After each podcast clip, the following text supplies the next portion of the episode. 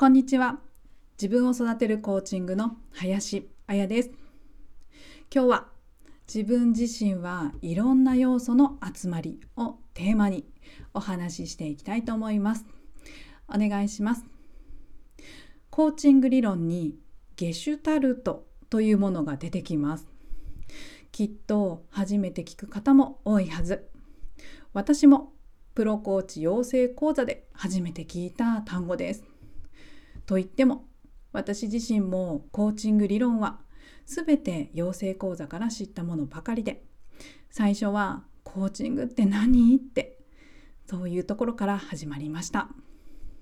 話は戻ってゲシュタルトの語源はドイツ語で継承良い形のことを言います。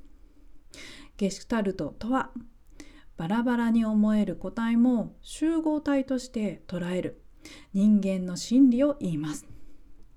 この捉え方は見たものだけでなく記憶や思考にも影響しているんです。自分自身はいろんな要素の集合体です。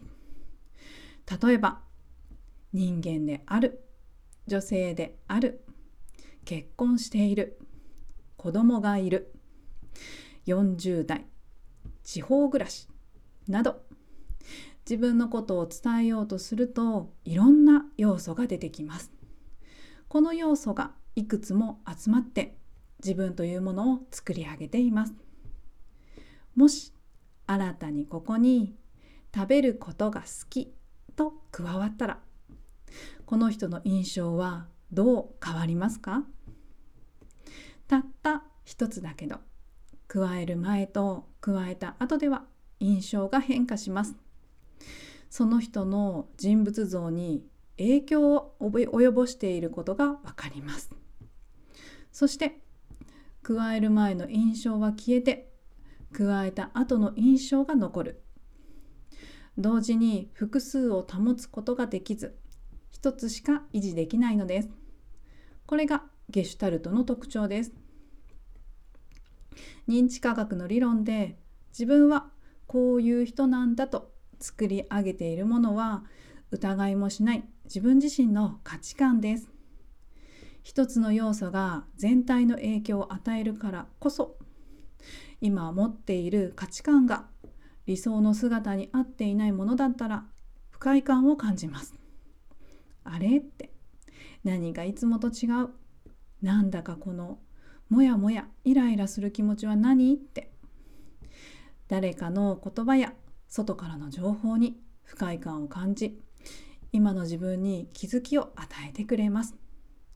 気づいた時に一つ一つその価値観に向き合いバージョンアップしていくことで自分自身に影響を及ぼしている古い価値観を新しい価値観へ変え新しい価値観が理想の自分にとって必要な一つの要素となっていきます。そしてゲシュタルトは同時に一つしか指示できないので過去側でなく未来側に焦点を合わせていきます。今の自分をありたい姿に合わせて価値観を調整する。そんな自分ってどんな自分だろうって思うとワクワクしませんか？コーチングは未来です。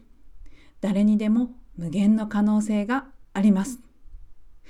自分を育てるコーチングでは60分間の無料セッションも行っております。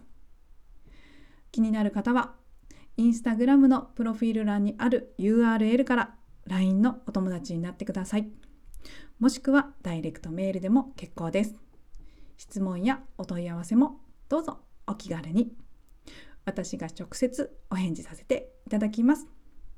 それでは今日も自分らしい一日です。